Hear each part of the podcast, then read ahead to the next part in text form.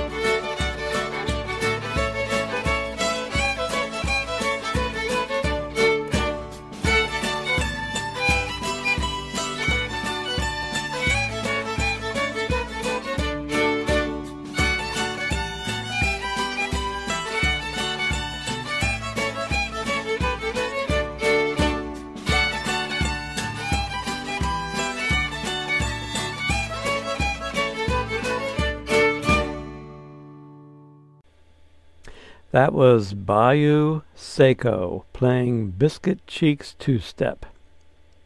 Bayou Seco is a musician musical duo. Their names are Ken Keppeler and Jeannie McLeary, and they're known the world over. Ken and Jeannie are not only extraordinary performers, but they are ambassadors of New Mexico music. They have made significant contributions to New Mexico by preserving the cultural heritage of Hispanic and cowboy folk music and bringing it to life for future generations through their performances and teaching. And I quote from them, they say, "We have collected music from older traditional American musicians for most of our lives, and we have learned to play many of their tunes and songs. We have especially focused on Cajun music in southwest Louisiana, and since nineteen eighty, we have learned from traditional Hispanic, cowboy, and Tohono O'odham musicians in New Mexico and Arizona. Both of us play fiddle and guitar and sing." End quote. Our next old-time fiddle tune is "The Long Way Home." Jim Childress is the fiddle player.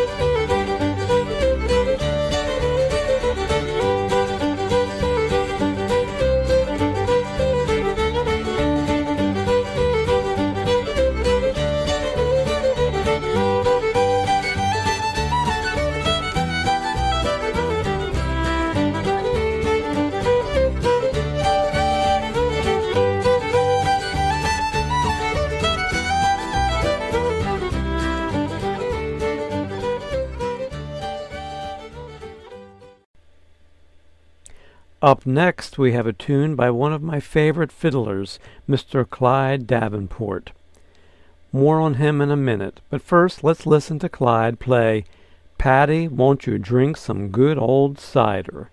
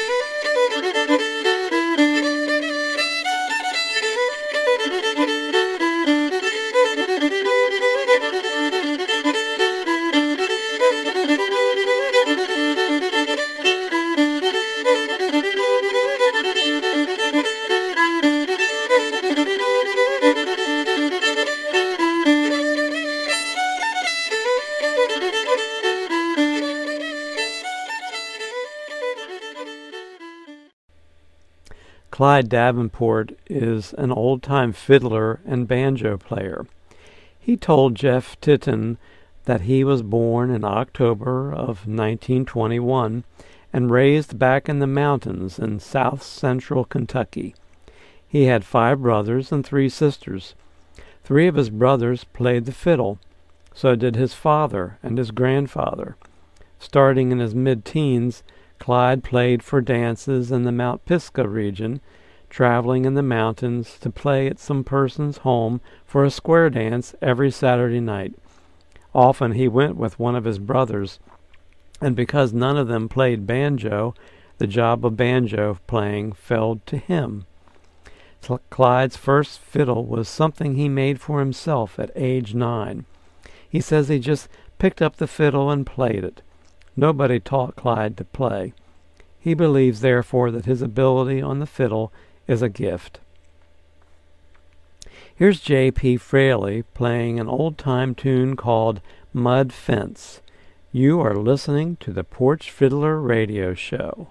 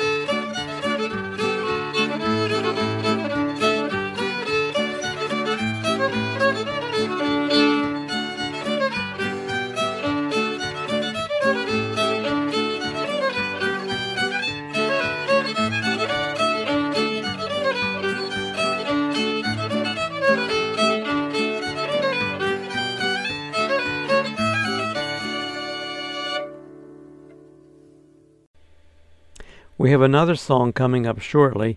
However, I want to tell you that you can find out more about our show at porch fiddler dot com. There you can read the show notes, find links to music, and many more sources of old-time fiddle tunes. Plus, if you are enjoying the Porch Fiddler show, then please support us financially. You can donate a dollar or two each month. Your contribution helps us to pay the bills. Just go to porch fiddler dot com and click on the Donate button for a safe and secure and easy way to send a buck or two our way each month. Now we get to listen to an old recording of New Money. Doc Roberts is the fiddle player.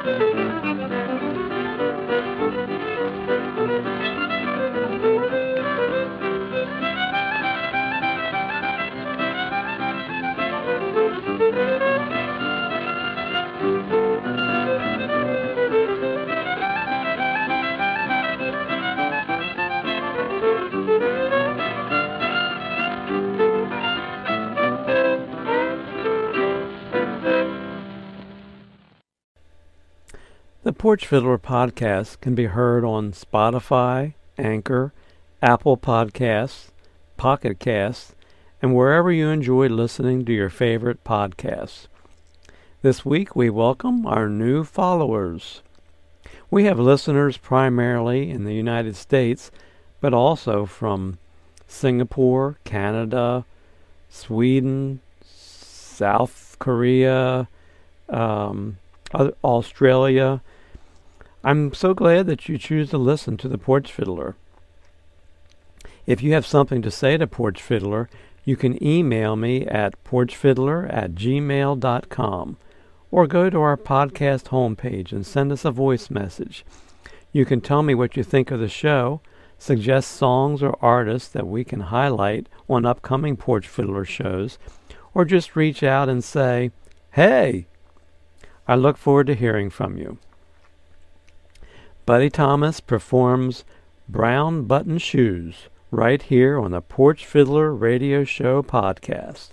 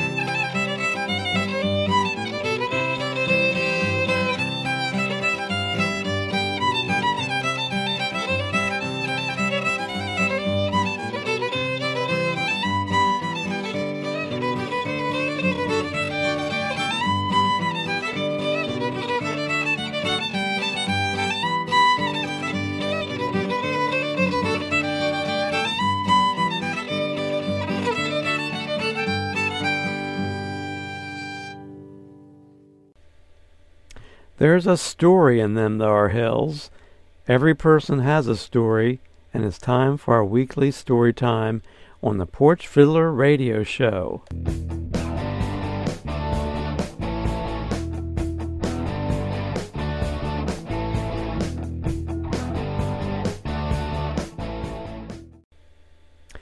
The following story is an extract from Bailey White's book, Sleeping at the Starlight Motel. One summer when I was a little girl, an old lepidopterist rented a cabin in the woods up the road from us. A lepidopterist is a person who studies butterflies and moths. He moved down from Atlanta with his tiny, perfectly round wife and a station wagon full of nets, spreading boards, and killing jars. He was finishing up his life's work, an exhaustive study of the butterflies of Georgia, and he was, we learned later, an eminently respected and renowned scientist in his field. But to the children in my neighborhood that summer, he was just a very kind old man with a lot of interesting stuff on his back porch, which he was happy to show off and explain to us.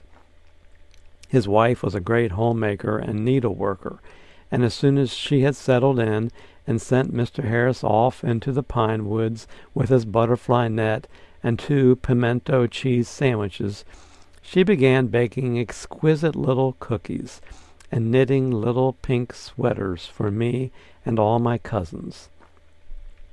In the late afternoons of that summer, when it began to cool off, Mister Harris would come back with his jar full of buckeyes and checker spots and hair streaks, and the children from up and down the road would wander onto the Harris's porch.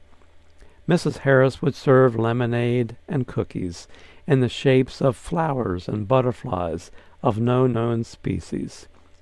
Mister Harris would sit in his chair and arrange his day's catch, and Missus Harris would teach my cousins and me to do needlework.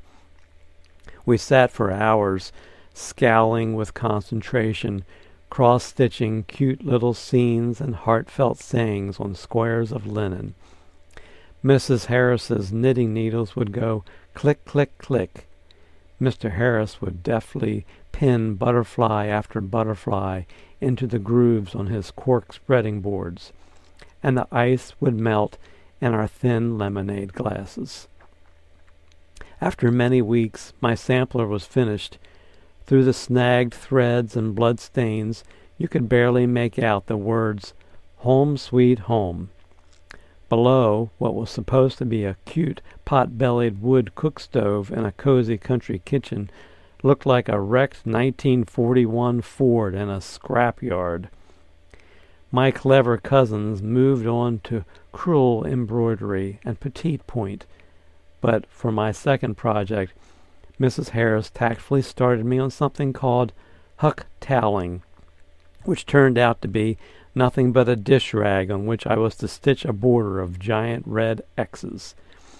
After many rows, I got tired of red and looked with longing at the shimmering pinks and dense purples of my cousin's satin-stitched Persian flowers, but Missus Harris said I must set a goal for myself. In spite of the humiliating needlework, I kept going back again and again to the Harris's porch that summer. I kept going back because some afternoons Mister Harris would tell us about his adventures as a young lepidopterist.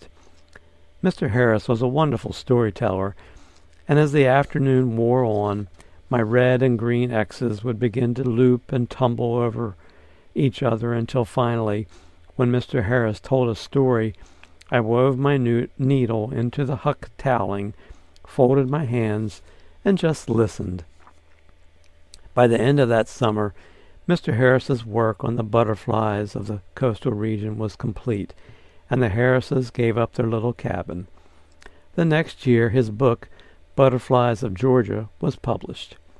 Not long after that, Mister Harris's mind began to wander. He didn't know me when I went to Atlanta to see him. Then he didn't know Missus Harris either. She got too frail to take care of him at home, and he was put in a nursing home. By the end of his life, he had forgotten everything he had ever known about butterflies. Every year when school starts in September, I teach a special science unit to my first graders called Butterflies of Georgia. I tried to teach them everything I learned from Mister Harris in those summers of listening to his stories and holding his notebook and his killing jar while he dashed through the woods making swats with his big net. The end. Bailey White's story is more about the legacy of an interesting old man than about Missus Harris's lemonade and cookies. You can find a link to this fun book of stories in the show notes at porch fiddler dot com. That's our story for this week. You are listening to the Porch Fiddler Radio Show podcast.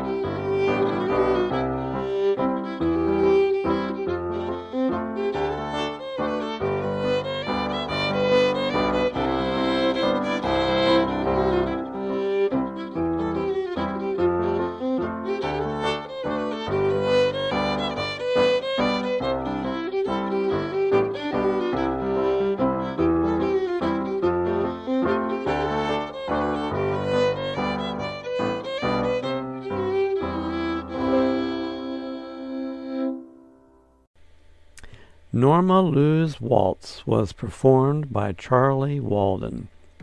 That's our show for today, and I hope you enjoyed it. You can find the show notes of this podcast at w w w dot porch fiddler dot com. Please visit our website to support Porch Fiddler and click on the donate button to send a dollar or two our way each month. I want to thank John Lamancusa for his wonderful collection of old fiddle tunes and musical notations. You can find the link to John's website in the show notes at porch fiddler dot com. I also need to thank Larry Warren at slippery hill dot com. He has a vast collection of fiddle tunes there. The intro and ending music on this podcast show is courtesy of my friend Jazar at better with music dot com. Thank you, Jazar. In next week's Porch Fiddler show, we will highlight some more old-time fiddle tunes. This is Eric Wilson signing off for now. Stay in touch during the week by shooting me an email at porch fiddler at gmail dot com or visit porch fiddler dot com. Thanks, and have a good week.